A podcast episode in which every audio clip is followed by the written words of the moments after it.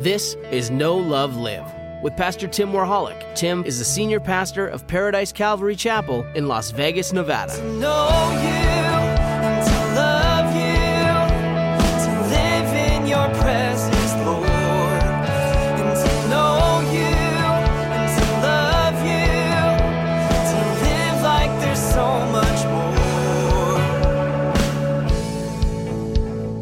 Typically on Sunday nights, our service looks a little bit differently. We have people share. We've had people share, and and um, I'll share something with you if the Lord's put something on my heart. I shared this with the two services earlier this morning.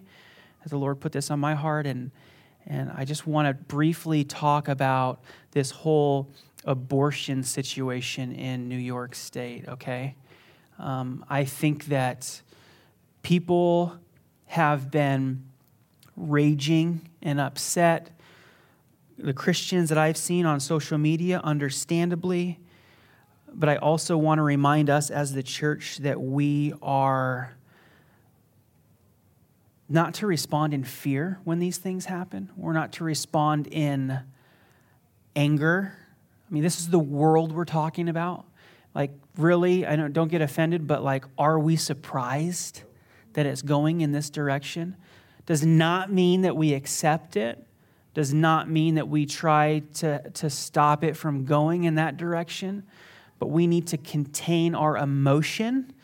And I was, it was interesting because my wife and I just had a conversation about it a couple days ago, and I've seen everything and just like the hopelessness of people, even Christians, like the hopelessness that this has happened, and they're so distraught. And the world sees that too. We need to respond in, in hope and faith in God. You have a direct lifeline to the eternal God that created you in his image. And these children were also created in what? In the image of God, kind of like what Clay talked about this morning a little bit. And you can go to the Father of lights, whom there is no shifting or variation of shadow, and you can cry out on their behalf. And I guarantee you 100% He hears you. He hears.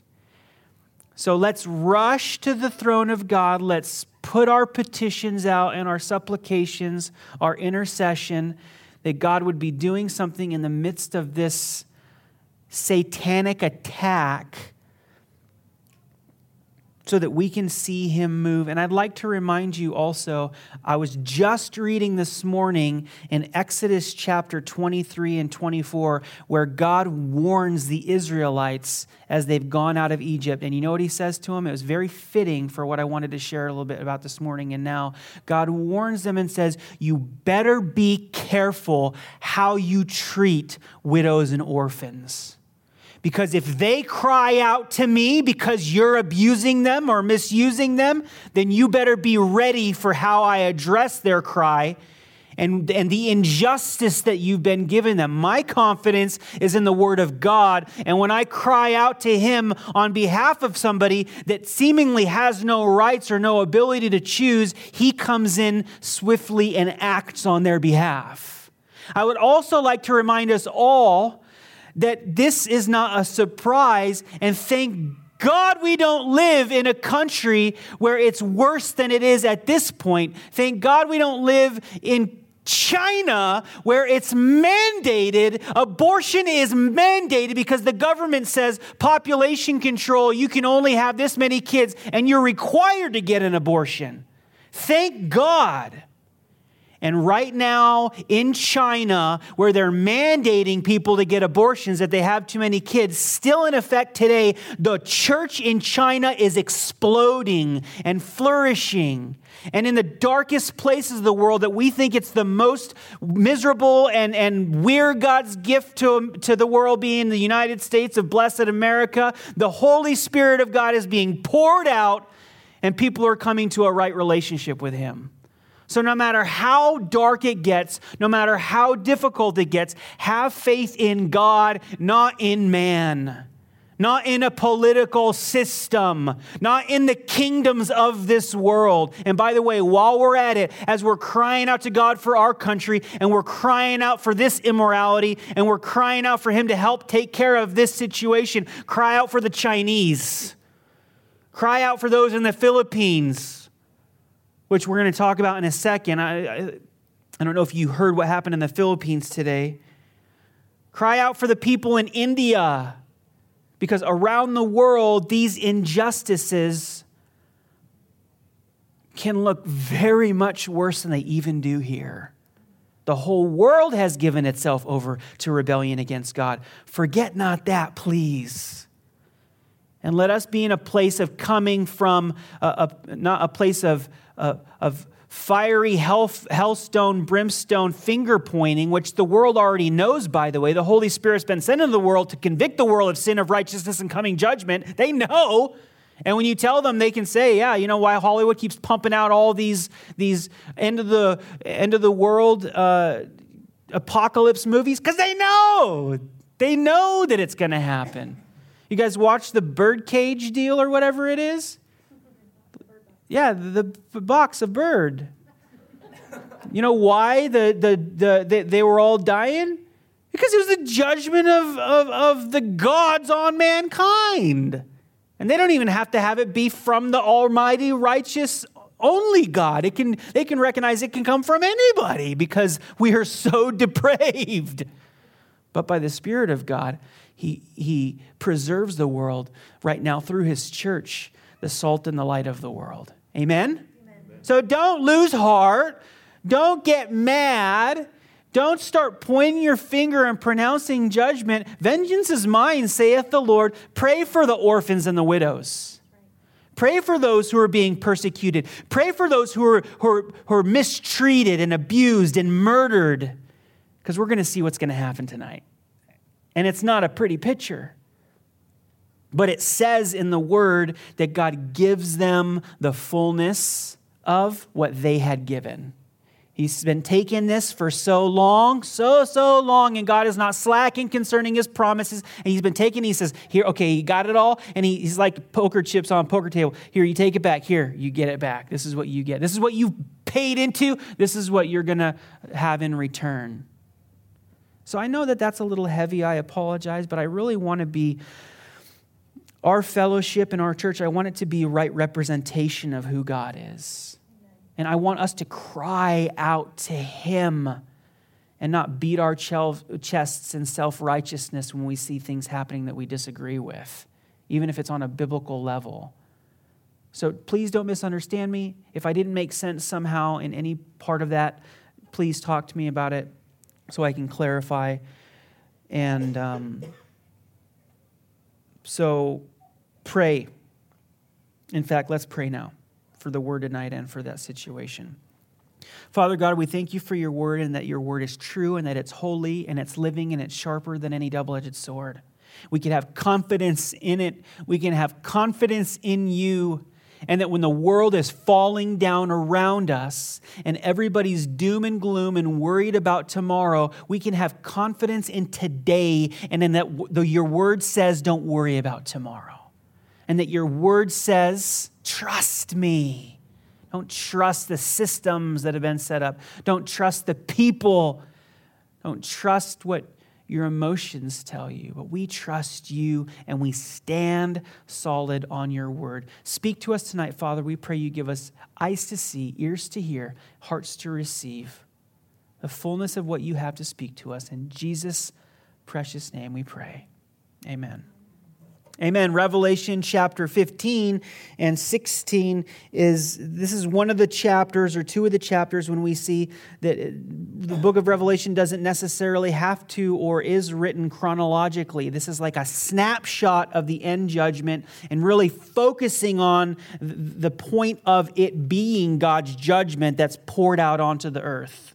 So here we begin chapter 15 verse 1. Then I saw another sign in heaven, great and marvelous seven angels having seven last plagues, for in them the wrath of God is complete. We have to note a few things here as we get started. Number one, we've been talking a lot about signs. So, this is something that is going to happen. It looks similar to the best way it can be described, and it's great and it's marvelous.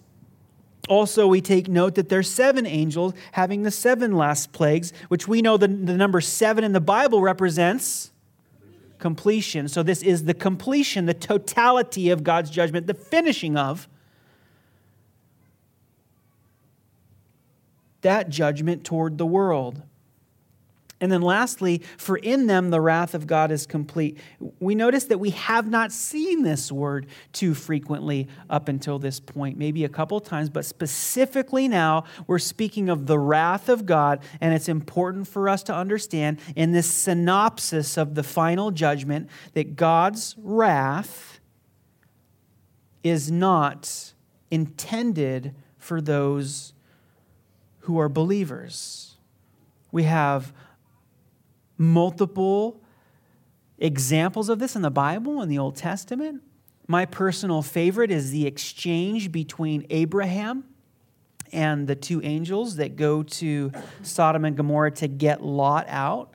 And that exchange is so exhaustive I think, for a specific purpose. And exhaustive, I mean, by exhaustive, I mean that why does he have to go down? You know, I can't remember the exact numerical order, but, but it, it starts in, in fives and then it goes to tens because Abraham's got to speed it up to get through down as low as he can. If 50 righteous, if 40 righteous, if 30 righteous, if 20 righteous. And what, is, what does the Lord continue to repeat to Abraham over and over again? If there's any righteous in the city, they, they will be spared for them.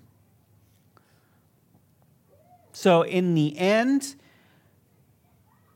how many people were recognized as righteous uh, technically? How many people were considered as righteous in the destruction of Sodom and Gomorrah? One technically. Now, that's a whole different conversation we can have if you'd like, but I do not believe Lot's wife or his daughters or his sons in laws, but specifically his daughters that went with him, I don't think that they would be classified in the righteous category. Don't want to really get into it, but the whole let's get dad drunk uh, to propagate his seed. Uh, that, you know, I don't believe that there was a level of innocence with that. I, I believe that there was an influence that happened to his daughters that was from Sodom and Gomorrah and the culture there. They were responding in, in, in, a, in the negative way. How much we want to hold Lot responsible, that's not the conversation we're having. But one, basically one guy, and he was removed, and God would not judge the city. He would not judge, judge the city for the sake of one and what was recorded, what was demonstrated, that it was the wrath and judgment of God on Sodom and Gomorrah and those surrounding towns, those ones that were dealt with. Same is true. We're not talking about just tribulation, we're promised tribulation, I get it. We're not just talking about bumps in the road, storms while we're sailing on our ship. We're talking about the judgment of God that will be poured out onto the earth. This is like end of story, last chapter, big picture.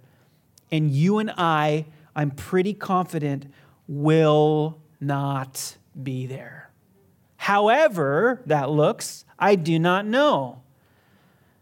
I would like to have conversations and, and, and dialogue and argue with theologians throughout history. And the reality is, you get 10 of the most prolific powerful Bible teachers, theologians together in one room, and, and nine out of 10 of them will have a different opinion. Honestly, if I offend you, I apologize. I do not care. The reality is, you are not appointed unto wrath, the wrath of God, and you will not be there to partake of it, whatever the vehicle looks like for Him getting you out of that way. And I saw something like a sea of glass mingled with fire, and those who have the victory over the beast, over his image, and over his mark, and over the number of his name, standing on the sea of glass, having harps of God, they sing the song of Moses, the servant of, the, of God, and the song of the Lamb, saying, Great and marvelous are your works, Lord God Almighty. Just and true are your ways, O King of the saints. Who shall not who shall not fear you, O Lord, and glorify your name? For you alone are holy. For all nations shall come and worship before you, for your judgments have been manifested. A couple things we need to take note here. In other portions of Scripture, at the end of time, Jacob's trouble is a reference to the tribulation period. And it looks like this is just at the end of, if not post, Jacob's trouble because we see two indicators here. Specifically, who are the people that are standing on the sea of glass having harps of God? Who does it say?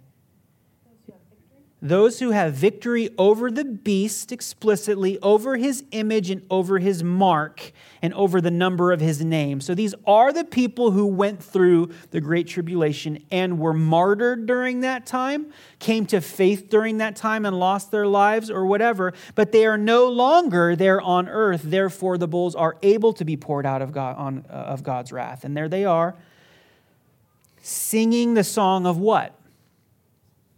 The Song of Moses. Now, who identifies more with Moses? Who, who do you think identifies the most with Moses? Israel, right? How often do we sing the Song of Moses? As I said, I've been reading through Exodus, um, and uh, there is this song of, of Miriam, there's the song of Moses, and I get it, right? But, but, but we sing a different song. We sing a new song there's an identifying here of the old covenant being fulfilled, the covenant of Moses, their realization of that, and them singing a, a, conjoined song of the old and the new together, I believe. And look at this is what uh, we see. We see the old song of Moses, the servant of God, and the song of what? The Song of the Lamb. So we do see a Jewish element here. We see an, a, a, remnant of people. We've already talked about remnants and we've already seen a remnant, but we see a further remnant here of people who identify as the restored or um, realized Israelites who are true Israel, as Romans talks about. There are some who are of Israel and there are some who say that they're of Israel, but they're not of Israel. They're just they're not included in, in what those promises are. Great and marvelous are your works, Lord God Almighty. Just and true are your ways, O King of the saints. Who shall not fear you, O Lord, and glorify your name? For you alone are holy, for all nations shall come and worship before you, for your judgments have come have been manifested. There's always been an exclusivity in the Old Testament for the, for the Israelites and how they worship God because of their position before Him. But clearly, there's an expanded view in these verses of not just the nation of Israel, but all nations on the earth rejoicing and, and recognizing who God the Father is and that His judgments have been manifested. Moving into another section that leads us into the actual bowl judgments themselves. After these things I looked, and behold, the tabernacle of the temple of the testimony in heaven was open, and out of the temple came the seven angels from the seven plagues, clothed in pure bright linen, and having their chests girded with golden bands. Then one of the four living creatures gave to the seven angels seven golden bowls full of wrath, the wrath of God who lives forever and ever.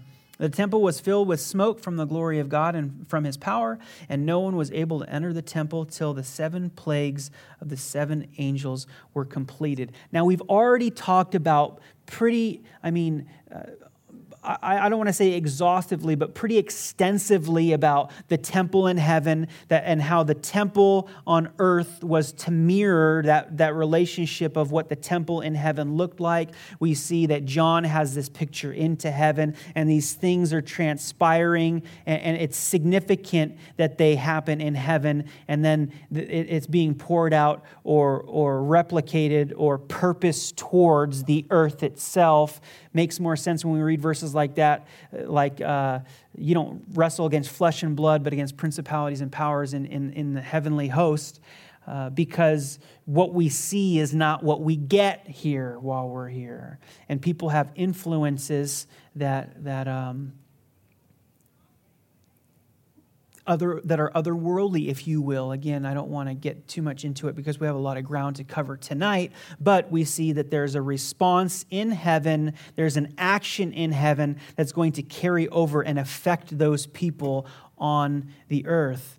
Uh, chapter 16, I told you 15 was short. Then I heard a loud voice from the temple saying to the seven angels, Go and pour out the bowls of the wrath of God on the earth. So the first went and poured out his bowl upon the earth, and a foul and loathsome sore came upon the men who had the mark of the beast and who and those who worshipped his image. Another thing that I'd like to uh, note is that people frequently in the Old Testament and the New, they're marked for certain things. Going through the law, considering the bondservant, what were you to do with somebody who, uh, a servant that you wanted to, wanted to turn loose, but they came back and said they wanted to remain in the house? What was the mark of that servant? You take his ear, you put it on the door, and slam a nail through it. And that signified them being bound to that house, and it was by their choice. And when they were, they were leaving the, the nation of Egypt, there was a sign also. How did the death angel know whether to kill the firstborn or to pass over the house?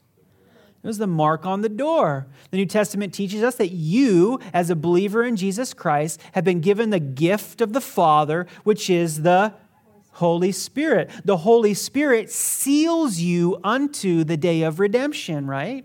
So you too have a mark. We see that the 144,000 were marked, and now we have seen and see again that those who have identified in rebellion against God with the beast, the Antichrist, the false prophet, Satan, have received a mark, and because they have that mark, they are going to partake of the bowl judgments of God. And the first one we have here is this uh, foul, loathsome sore that came upon the men who had the mark of the beast and those who worshiped his image. So, so number one bowl, we have the judgment of God that directly affects the flesh. And we're going to see two types of judgment here as we go through the seven bowl judgments. Either it's going to affect them directly in the flesh, we'll say flesh for the sake of illustrative purposes and understanding. It's going to affect them in their flesh, or it's going to eh, eh, eh, affect the environment around them. Both are bad, and either way, it's either the flesh or the environment back and forth that we see God is kind of rocking and rolling till the time, uh, to the point of the seventh seal, spoiler alert, where he just, you know, wads it up like a ball of paper and, and, is, and is, is finished with it. So, bowl number one, the people are affected in their flesh. Isn't it interesting? And uh, this is a side note, needs to be quick. Isn't it interesting how you partake in certain kinds of sin and it affects your flesh in different ways? It's interesting. If you go down the list, and again, I don't want to get into it, but um, you can identify certain things um, and, and how it affects people directly in their flesh and, and how it produces death. And it's always bad, but man, I'd like to talk more about that. We got too much stuff, though. And the second angel poured out his bowl on the sea, and it became blood as of a dead man, and every living creature in the sea died. So, number two, is it flesh or what? Environment. Environment. So now we see the habitation that God gave man, he's going to curse and come against. And it's the sea. Now, I don't know about you. I make fun of California all the time, with all due respect, just out of fun mostly, in, in playful love. But how many of you are going to be affected? Well, none of you. How many of them are going to be affected by this pouring out of the bowl on the sea and the, or the oceans and it turning to blood? Well, I mean, all the people who are still left in California, which is probably going to be most of them. But that was harsh. but the people who are coastal, is that going to affect us? No, not really. I mean, they're the first ones that get it. But keep reading. Then the third angel poured out his bowl on the rivers and springs of water, and they became blood. And I heard the angels of the water saying, You are righteous, O Lord, the one who is and who was and is who is to be, because you have judged these things. For they have shed the blood of saints and prophets, and you have given them blood to drink, for it is their just due. Man, that's heavy. And I heard another from the altar saying, Even so, Lord God Almighty, true and righteous are your judgments. However severe the judgments of God come across, we can be sure of this God's judgments are righteous and true all of the time. And imagine the, the, the, the parallel. Think about that you have so shed the blood of the, the saints and the prophets.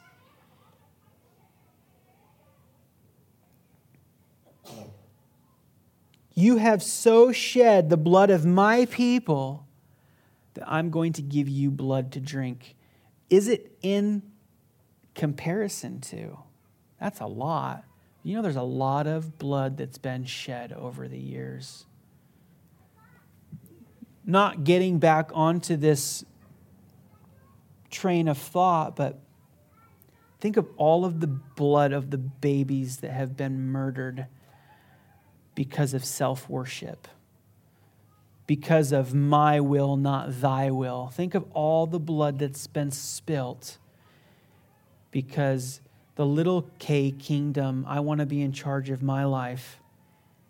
And it, the Bible teaches us, the Bible tells us that the blood of the innocent cries out to God against those. True and righteous are your judgments. Verse 8 Then the fourth angel poured out his bowl on the sun, and the power was given to him to scorch men with fire, and men who were scorched with great heat. And they blasphemed the name of God who has power over these plagues, and they did not repent and give him glory. Which one is this? Is this flesh or environment? It's both. Yeah. It's God using the environment to inflict pain in the flesh. He's turning up the heat in the kitchen, literally, I guess. So the environment is so affected, even to the, the previous ones, but the flesh is scorched and burned. Then the fifth angel poured out his bowl on the throne of the beast, and his kingdom became full of darkness, and they gnawed their tongues because of pain. They blasphemed the God of heaven because of their pains and their sores, and did not repent of their deeds. You know, the main thing God is looking for here is what does it seem like? Repentance. And that's the very thing that they're so unwilling to do. Clay, this morning, a brother of mine, good friend, who, who him and his wife planted a church in Waterford, Ireland, and they were there for eight years. Around the same time that Gracie and I planted a church in Split, Croatia, we were also there for eight years. He had a really great point this morning that I'm still kind of meditating on and processing. He said, You know what the, one of the big differences about the church in the world when it comes to repentance? The church and the community in the church should always be engaging in a perpetual uh, purpose of repentance towards each other, confessing our sins one to another, admitting where we fall short and where we mess up. And you know, that's the opposite of the way that the world looks like. Nobody wants to repent or confess or say that they were wrong.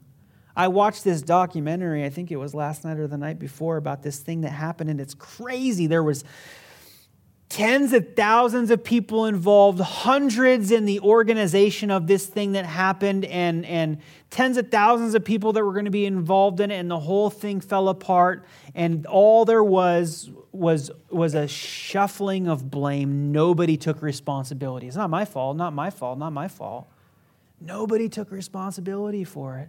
And the world never will. So, why do we get bent out of shape when somebody that we have to forgive is unwilling to forgive us? Why do we get bent out of shape? They're not a believer. They're not held to that standard. You forgive them in, in repentance in whatever your action was toward them before God, first and foremost, before, than before them. They could probably care less. I've repented and apologized to people in my past that laugh at me and call me weak because of it. I don't care Because as much as I'm doing it for them, I'm doing it more for my relationship with God because I've, I've recognized my need for repentance and I want to be obedient in walking through that. I told you a few years ago, more than a few years ago, a while ago, the Lord put it on my heart to write all the people that I did bad, mean things to because I wasn't a nice person in high school. I wrote all these people and confessed the things that I had done to them. Did I have to? Probably not. Did God require it of me? No, He didn't. He forgave me. But I just felt like compelled to repent to open an effective door of ministry to be able to share the gospel with people. And I had some people respond, and it was great. And I had some people laugh at me and call me an idiot. You're an idiot, dude. I'm like, cool. I don't really care what you think my repentance should look like. I just care what God's perspective of my repentance looks like. And these people were not repentant to the point of we see the similarities of the, the uh, delivering of the children of Israel from the household of bondage from Egypt. And every time, you see, every time Pharaoh's like, okay, pray for me and take this plague away, and fine, I'll let you go. And, and Moses is like, okay, bro. And then he leaves, and, and Pharaoh's like, I changed my mind, I'm not letting you guys go. Like every single time, I'm like, seriously? And the plagues keep getting worse big surprise. And after everything you've just been through, now we're going to send our army to them and we're going to destroy them. Seriously, dude? Did you not see what just happened? The mighty hand of God was, his, his mighty arm was, was, was bear against you and you're going to run after them. And I love that account how it's, you know, the children of Israel, he puts them in this little pocket by the sea and, and Pharaoh thinks that they're trapped and he's going to be able to destroy them. And we forget this point sometimes, I think. I don't know if you do, but I do. That as they're coming, the army's rushing to go slaughter all of the Israelites, it says that God takes, you know, the cloud that covered by day and the fire at night. It says he takes those and he switches them. And he brings darkness and confusion on the Egyptian side, and light on the Israelite side. And his presence is very clearly the thing that, that separates or the buffer that God uses to protect them.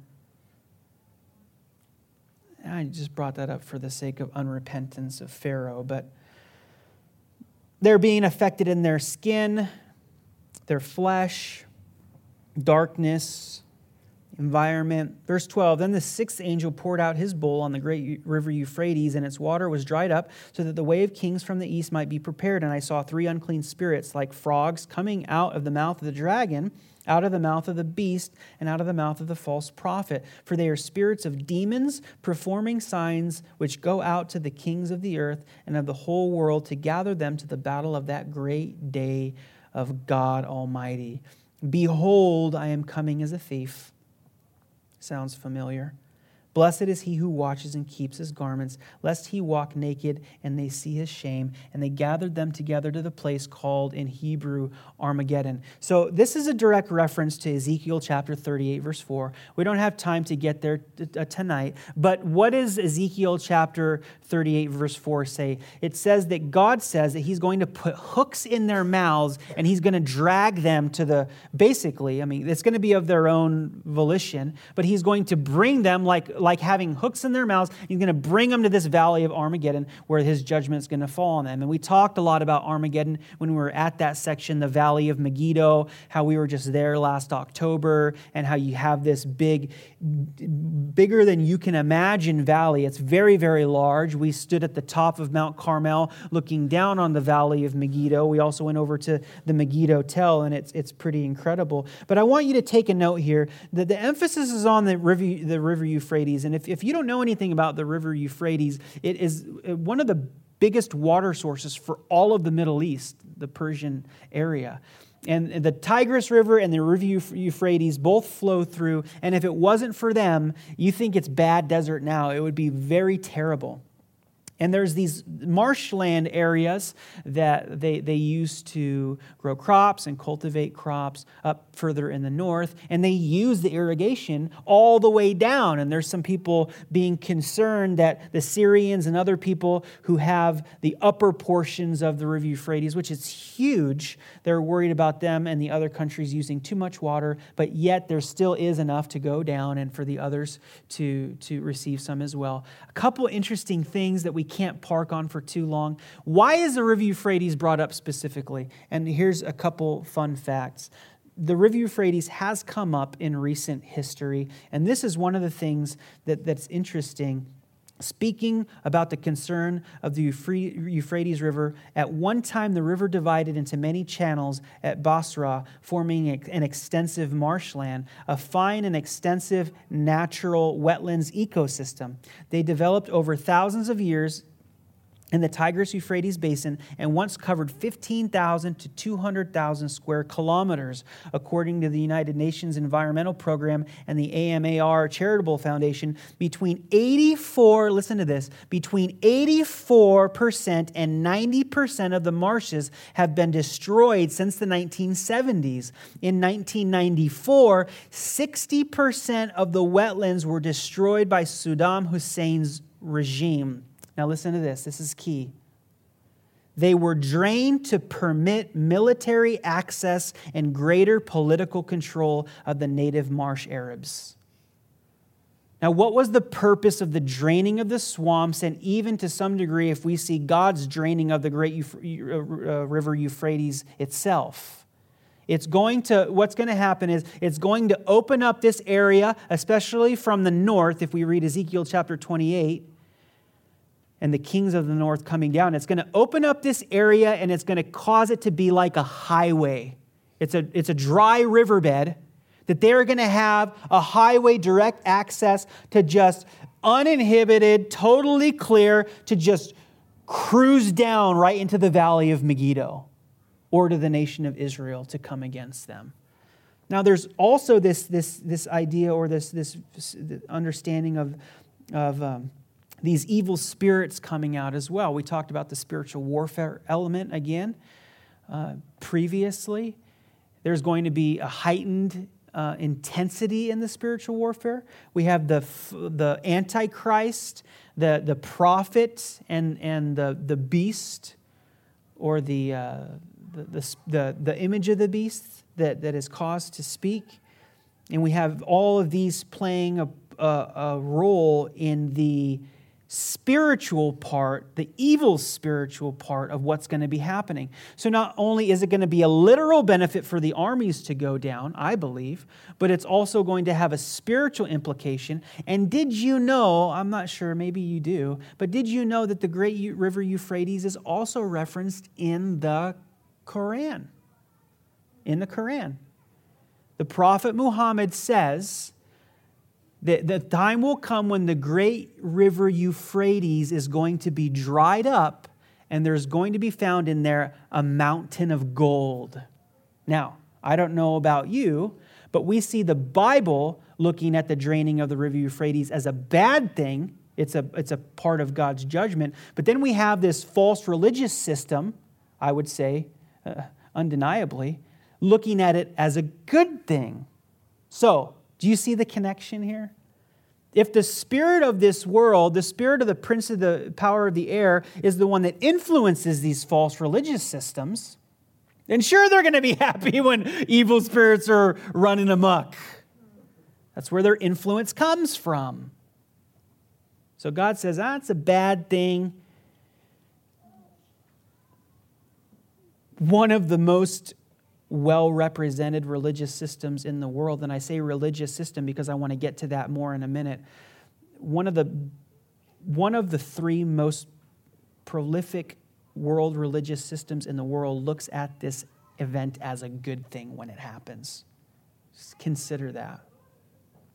Verse 17 Then the seventh angel poured out his bowl into the air, and a loud voice came from the temple of heaven, from the throne, saying, It is done and there were noises and thunderings and lightnings. I think it's really interesting the language. I didn't look up the Greek. Is it tetelestai, you know what Jesus said on the cross? It is finished or it is done. When he said that, there was a judgment against uh, the, the, the, evil of the world and had that death had reigned and that it had been overcome. The access to God had been granted, reconciliation to God had been granted through his body and blood. The veil of the temple was torn, and God poured out his grace on the earth, and now his grace, the age of grace, has come to a completion. And now it says again, it is finished or it is done, and now the final judgment of God can commence in its finality. There were noises and thunderings and lightnings, and there was a great earthquake, such as a mighty and great earthquake as had not occurred since men were on the earth. Now the great city was divided into three parts, and the cities of the nations fell. And great Babylon was remembered before God to give her the cup of the wine of the fierceness of his wrath. Then every island fled away, and the mountains were not found, and great hail from the heaven fell upon them, each hailstone about the weight of a talent. Men blasphemed God because of the plague of the hail, since that plague was exceedingly great. Now, this is where it gets a little more interesting. We're going to continue in the next couple chapters, but this is our introduction to the final judgment of the great city. Whenever we see the great city in Scripture, who is it always referring to? It says it there cheater. Huh? Babylon. This is the great city, Babylon. And the reason that Scripture brings up the great city is it's not so much necessary necessarily a geographical location even though it is here because it's talking about Jerusalem and we've seen it talk about Jerusalem in the same context. We've seen Jerusalem has become kind of like a melting pot. And I talked about when we went to Israel last year how how these religions had claims to fame and everybody's trying to hold on to a piece of Jerusalem as as their inheritance or their heritage or, or whatever. But I would submit to you, and I'm sorry that we don't have more time to get into it, but I would submit to you that the reason that the, the, the city of Jerusalem is, is, is talked about as the great city or Babylon because all of these false religious systems that were set up are going to come to a place of judgment. And I am big time against institutionalized religion. When we talk about institutionalized religion, it reminds me of the word that Jesus spoke to the seven churches when he talked about the deeds of the Nicolaitans. Now, some people would argue and say that the word Nicolaitan in the Greek is uh, rulers over or to rule over somebody. And the picture you get is, is people in the church elevating themselves to a priesthood or standard that the people no longer have direct access to God, but the people have to go through this religious man made system to get there. And it really uh, makes me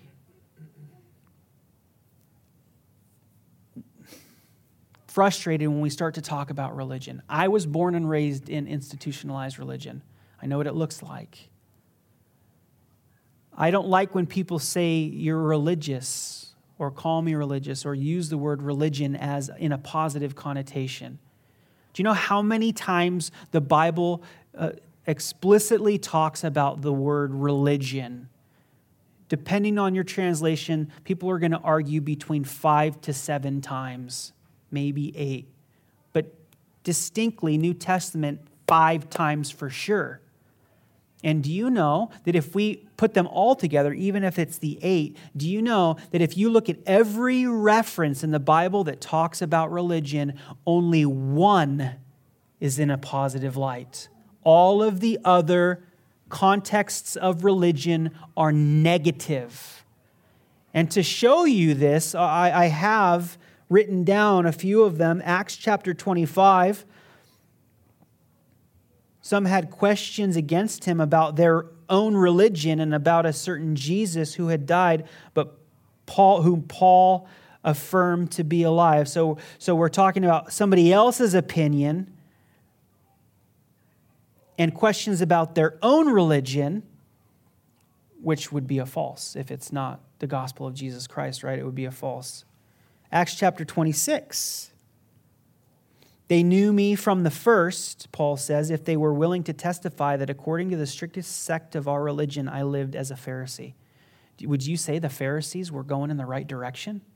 You think that's a, a positive reference for religion or a negative reference? Colossians chapter 2 verse 23 these things indeed I have have an appearance of wisdom in self-imposed religion false humility and neglect of the body but are of no value against the indulgence of the flesh. Talking about religion do you think that that's left in a positive light or a negative light? Self-imposed religion is man-made system of laws and works a standard that people have made for you to be able to have access and fellowship with God. This is what Babylon uh, symbolized. That, that, that the people were in rebellion against God and said, We're not going to submit ourselves to, to what God says, and we're going to build our own city, our own tower up into heaven, do things our own way so that, that we're not spread out all over the world and, and making no progress. And God said, comes down and he says, Hey, these, these people have something in their heart. And I'm going to have to do something because they're determined.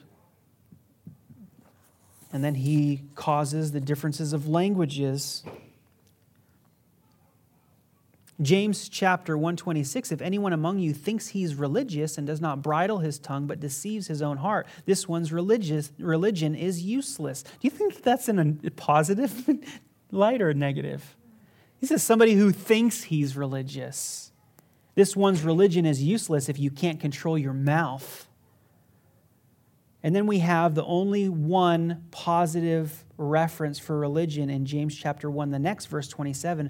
Pure and undefiled religion before God and the Father is this to visit orphans and widows in their trouble and to keep oneself unspotted from the world. So, this is, if we look at the totality of Scripture, the Bible as a whole, and we want to we want to break down this definition of religion, we can't, in good conscience, cast it in a good light when it's not typically cast in a good light. Because typically speaking, religion is man made, it's, it's a system of works or man's governance of himself. Chapter 17, verse 1 then one of the seven angels who had the seven bowls came and talked with me, saying to me, Come, I will show you the judgment of the great harlot who sits on many waters, with whom the kings of the earth committed fornication. And the inhabitants, inhabitants of the earth were made drunk with the wine of her fornication. So he carried me away in the spirit into the wilderness, and I saw a woman sitting on a scarlet beast, which was full of names of blasphemy, having seven heads and ten horns. The woman was arrayed in purple and scarlet and adorned with gold and precious stones and pearls, having in her hand a golden cup full of the abominations, the filthiness of her fornication. And on her forehead a name was written Mystery, Babylon the Great, the mother of harlots and of all abominations nations of the earth. I saw the woman drunk with the blood of the saints and with the blood of the martyrs of Jesus. And when I saw her, I marveled with great amazement. But the angel said to me, Why did you marvel? Why did you marvel? I will tell you the mystery of the woman and of the beast that carries her, which has seven heads and ten horns. The beast that you saw was and is not, and will ascend out of the bottomless pit and go to perdition. So here we see a counterfeit again continuously against the, the, the true and living God, even in his triunity. Now we have, in, in the time space continuum, Jesus Christ, who was, who is, and is to come. Now we see the, the beast identifying or identified as the one who would like people to think that was and is not, and will ascend out of the bottomless pit and go to perdition. And those who dwell on the earth will marvel, whose names are not written in the Lamb's book of life, in the book of life from the foundation of the world, when they see the beast that was and is not and yet is. Here is the mind which has wisdom. The seven heads are seven mountains on which the woman sits. There are also seven kings. Five have fallen, one is, and the other has not yet come. And when he comes, he must continue a short time. The beast that was and is not is himself also the eighth, and is of the seven, and is going to perdition. The ten horns which you saw are ten kings who have received no kingdom as yet, but they receive authority for one hour as kings with the beast. These are of one mind, and they will give their power and authority to the beast. These will make war with the Lamb, and the Lamb will overcome them. For he is Lord of lords and King of kings, and those who are with him are called, chosen, and faithful. Then he said to me, The waters which you saw, here's the description of the harlot. The waters which you saw where the harlot sits are peoples, multitudes, nations, and tongues. The influence of the harlot has gone throughout the entire world. All of the peoples, all of the nations, all of the tongues have given themselves, over to this false religious system which I do not believe. Uh, many scholars believe that it's one identifiably, which uh, you can make the argument for. I think traditionally in our heritage, the, that is believed to be uh, the Roman Catholic Church. I respectfully disagree in that I believe it's all of the false religions of the world represented. And it's the, the, ecclesiastical coming together of all false religions that come against God, including Islam and all of the others, as, as I kind of mentioned earlier. But here we have this woman sitting on many waters, great influence, and influence the, the whole of the world. And we see these kings that are influenced by her. Now, you guys know that I, my, my brother Rich came up to me before the service and said, Did you hear about the bombing that happened in, in the Philippines today? And I hadn't heard because I've been here all day. Haven't been on any devices at all. We had the two services this morning. We had some meetings in the early afternoon. And, and then here we are back at it again for the Sunday evening service. But apparently, ISIS has, has, has taken responsibility of bombing a Catholic church in the Philippines that killed at least 20 people and the count may be rising, as well as injured many, many other more people. And, and, um, and here's the kicker all of these world religions will all do these atrocities in the name of their God. Isn't that interesting? We talk about the blasphemies written on the harlot, and we see people taking God's name and doing with it whatever they want to their own benefit or to what they believe their mission is. And this goes back to make no mistake, don't, don't even get me started. This goes back to the time of the Reformation. Like, I get it was fresh. I get it was fresh, but we had reformers killing Catholics, and we had Catholics killing reformers, and we had reformers killing Anabaptists, like physically murdering people. This isn't good, guys. This isn't good, right? So we have to be able to separate what true faith looks like in God and our response to that and the philosophy, world religion that is connected to and influenced by a harlot that influences people, and everybody wants a piece of the pie, so to speak, in the sense that whatever they do, they do unto their gods, but she uh, represents them as a whole. Even going to war, if you're a nation going to war, it's interesting what justifies that war. And many people will go to war in the name of their God, whatever God it is. And I don't want to step on anybody's toes or upset anybody, but even it comes close to home. We need to be careful with what our motivation is and who we identify with. Because the last time I checked, now I'm, i might be getting close to the line, but vengeance is mine, saith the Lord, okay? Like God is the one that executes vengeance and judgment. But we see that these kings specifically, who are, who are definitely end time um, players, big players in the end times, but we also see on a global scale the influence of kings and wars could not be with the most pure intention. That's, that's all I'm going to say.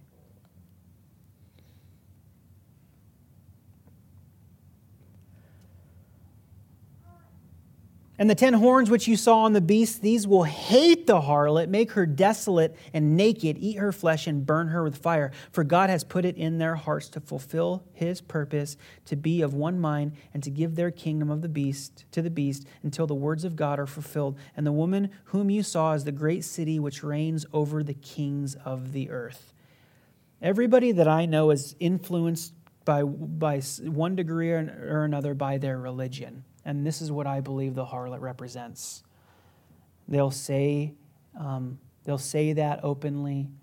I don't think I've ever heard in my lifetime a world leader come out and not say that their motivation was um, disconnected from some kind of religious purpose or motivation. And I, I may be wrong. I really want to get through 18 if you guys can bear with me because this is all about the woman that rides the beast. And if we stop, we dissect that and slow our progression of the big picture. But after these things, I saw another angel coming down from heaven, having great authority, and the earth was illuminated with his glory. And he cried mightily and with a loud voice, saying, Babylon the Great is fallen, is fallen, and has become a dwelling place of demons, a prison for every foul spirit, and a cage for every unclean and hated bird. For all the nations have drunk of the wine of the wrath of her fornication. The kings of the earth have committed fornication with her, and the merchants of the earth have become rich through the abundance of her luxury. Why is she referred to as Babylon the Great?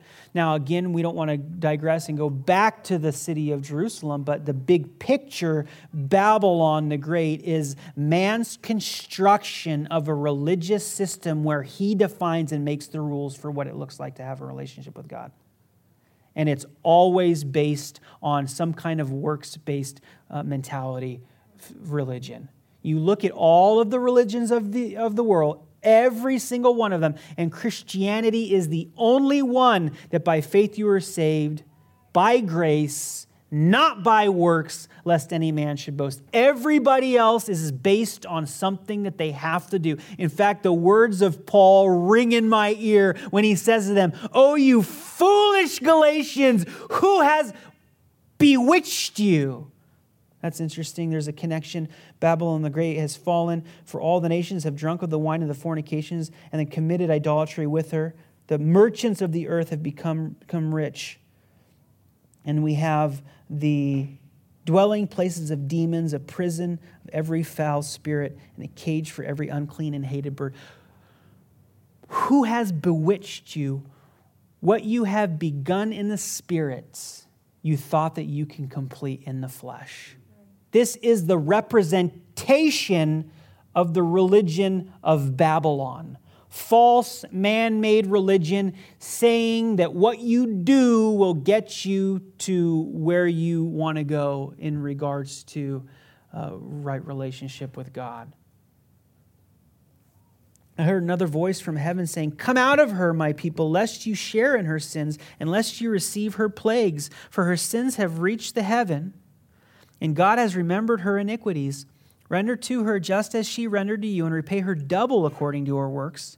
In the cup which she has mixed, mix double for her. In the measure that she has uh, glorified her, herself and lived luxuriously, in the same measure give her torment and sorrow. For she says in her heart, I sit as queen, I am no widow, and will not see sorrow.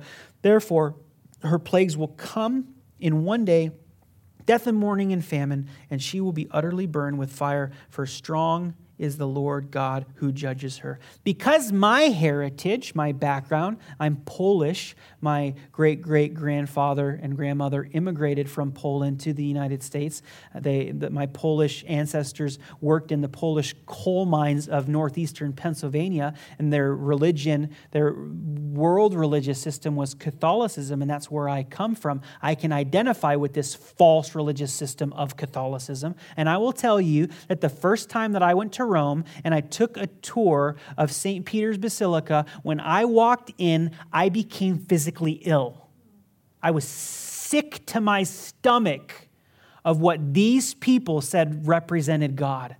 So when you read this stuff about purple and treasures and gold and luxury and, and, and art and over the top temple, this building, which connects a little bit later. I don't want to get ahead of myself, but, but was paid with by the selling of people's souls. False religion, Babylon the Great, the religious system has, has um, broken.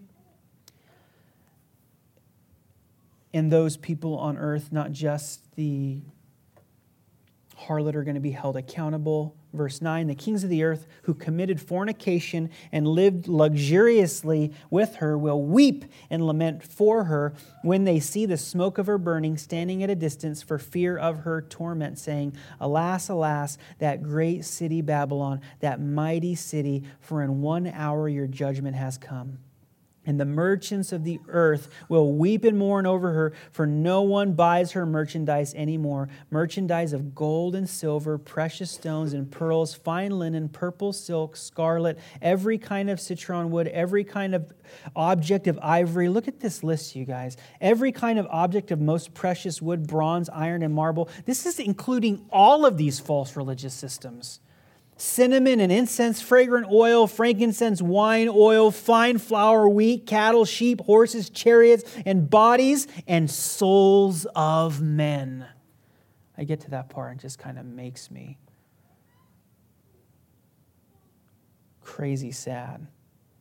The fruit that your soul longed for has gone from you, and all the things which are rich and splendid have gone out from you, and you shall find them no more at all. The merchants of these things who became rich by her will stand at a distance for fear of her torment, weeping and wailing, and saying, Alas, alas, that great city that was clothed in fine linen, purple and scarlet, and adorned with gold and precious stones and, and pearls, for in one hour such great riches came to nothing Every shipmaster, all who travel by ship, sailors, and as many as trade on the sea stood at a distance and cried out when they saw the smoke of her burning, saying, What is like the great city?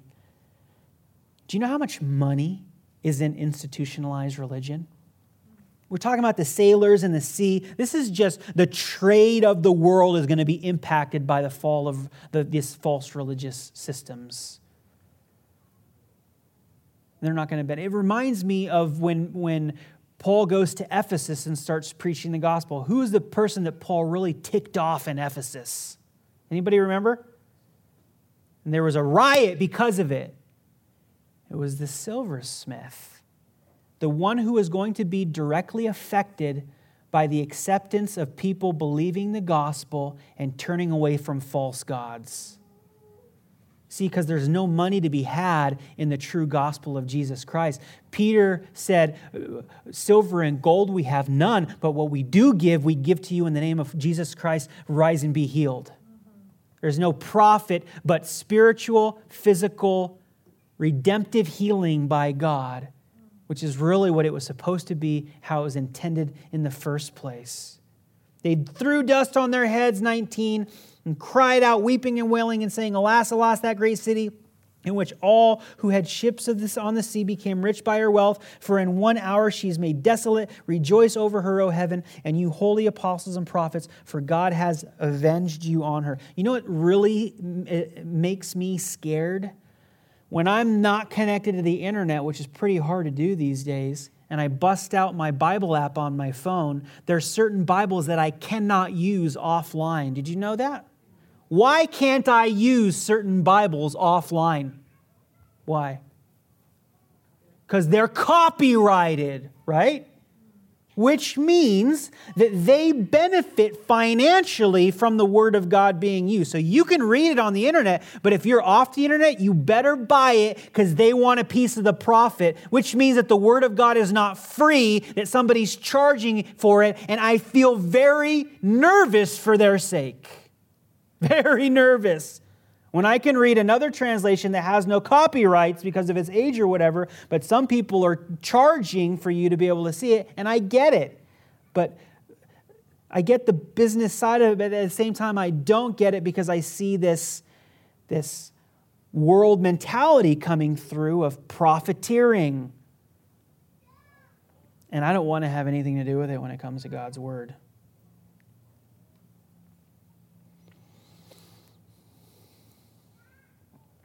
Look at verse 21. You guys mind if we finish this up real quick? Everybody okay? Then a mighty angel took up a stone like a great millstone and threw it into the sea, saying, Thus with violence the great city of Babylon shall be thrown down and shall not be found anymore. At what point in the New Testament is there a reference by who speaking of taking a millstone and throwing it into the sea? Does anybody know? Jesus. The disciples say, hey, you little children, you stop bothering Jesus. And they start to prohibit the little children from coming to Jesus. And then Jesus goes into this diatribe where he says, do not prohibit the little children from coming to me. In fact, if anybody causes any of these little ones to stumble, it is better for them to have a millstone tied around their neck and thrown into the depths of the sea. And now we see the millstone being thrown into the sea and those false religious systems who caused stumbling on the earth throughout all of history finally being judged and placed where they, they ought to be in the depth of the sea. Babylon judged, removed. Verse 22 The sound of the harpists, musicians, flutists, and trumpeters shall not be heard in you anymore. No craftsman of any craft shall be found in you anymore, and the sound of a millstone shall not be heard in you anymore.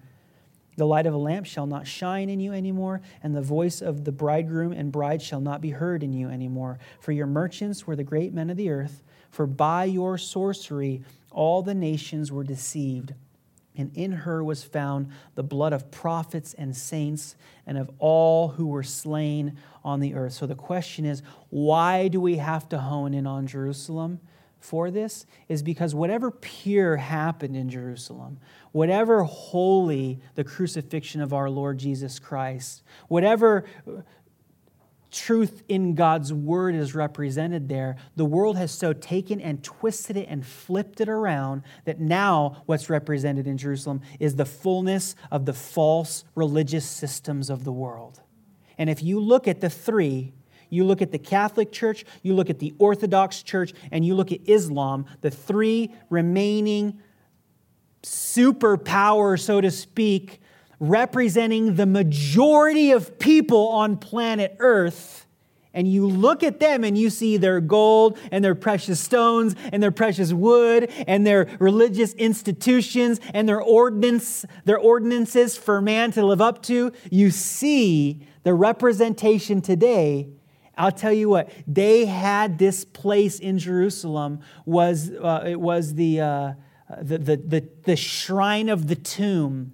And I'll tell you what, if Rome made me sick, maybe God prepared me for this because it's the most gaudy, ridiculous thing that you've ever seen.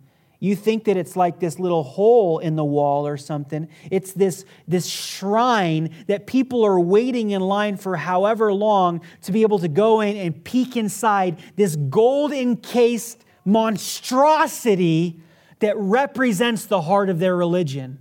And it makes me so sad that these people have been so deceived. I was walking in a basilica on the border of Hungary and Slovakia with a pastor who was over uh, part of the Bible college in Hungary that we were going to. And we walked into this gigantic basilica and we're looking at all this ornaments and all the baloney. And he, he scoffed and he said, Ugh. And he started making fun of the people. These people are so stupid and the way they've given into this. And I turned to him, and, and the Lord has used this verse do not re- rebuke an older man harshly. But I was still learning at the time. And I said, You shut your mouth. These people are deceived, and there's no way that I'm going to stand here and listen to you make fun of them because my family are, in, are included with those who are deceived. They've been deceived. This is a world religious system that the enemy has used to deceive the nations. And I pray for their restoration. I pray for the revelation of the true gospel to them. The sorcery, all the nations were deceived, and in her was found the blood of the prophets and saints and of all who were slain on the earth. After these things, I heard a loud voice of a great multitude in heaven saying, Hallelujah! Salvation and glory and honor and power belong to the Lord our God, for true and righteous are his judgments, because he has judged the great harlot who corrupted the earth with her fornication. He has avenged on her a blood, the blood of his servants shed by her. Now, there's a lot of blood being shed. We already talked about that, right? Um, But because he has judged the great harlot who corrupted the earth with her fornication, and he has avenged on her the blood of his servants and shed by her. Again they said, Alleluia, her smoke rises up forever and ever. And the 24 elders and the four living creatures fell down and worshiped God, who sat on the throne, saying, Amen, Alleluia. Then a voice came from the throne saying, Praise our God, all you his servants, and those who fear him, both small and great. Jesus spoke about the end times, and he said that there was going to be a great falling away.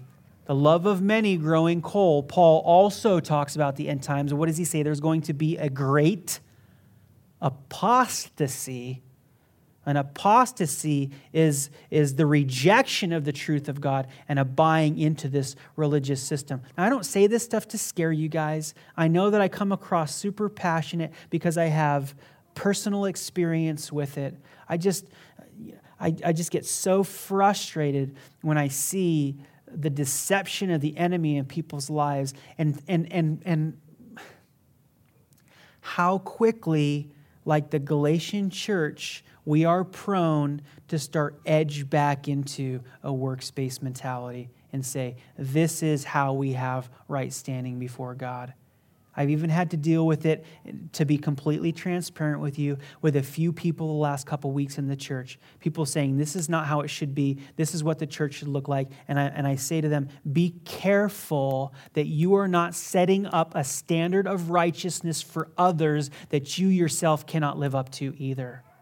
Be careful that you do not have a plank in your own eye while you're trying to address the speck in your brothers or sisters. Be very careful because we've all been cleansed by the same blood, and you cannot perfect in the flesh what was begun in the spirit.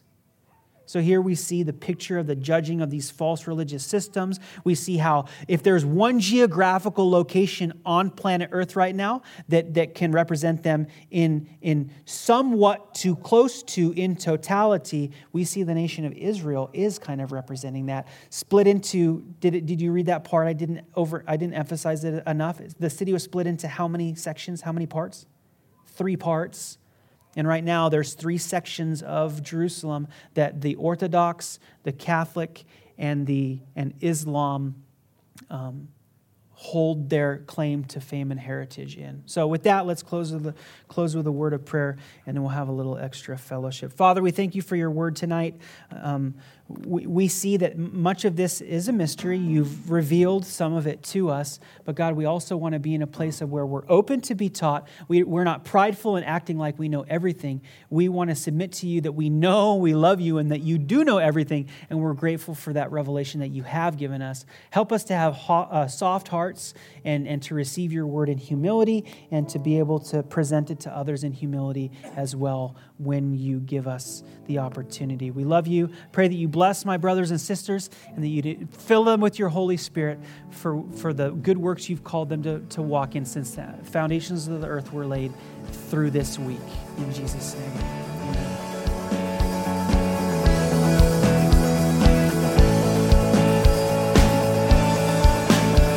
know you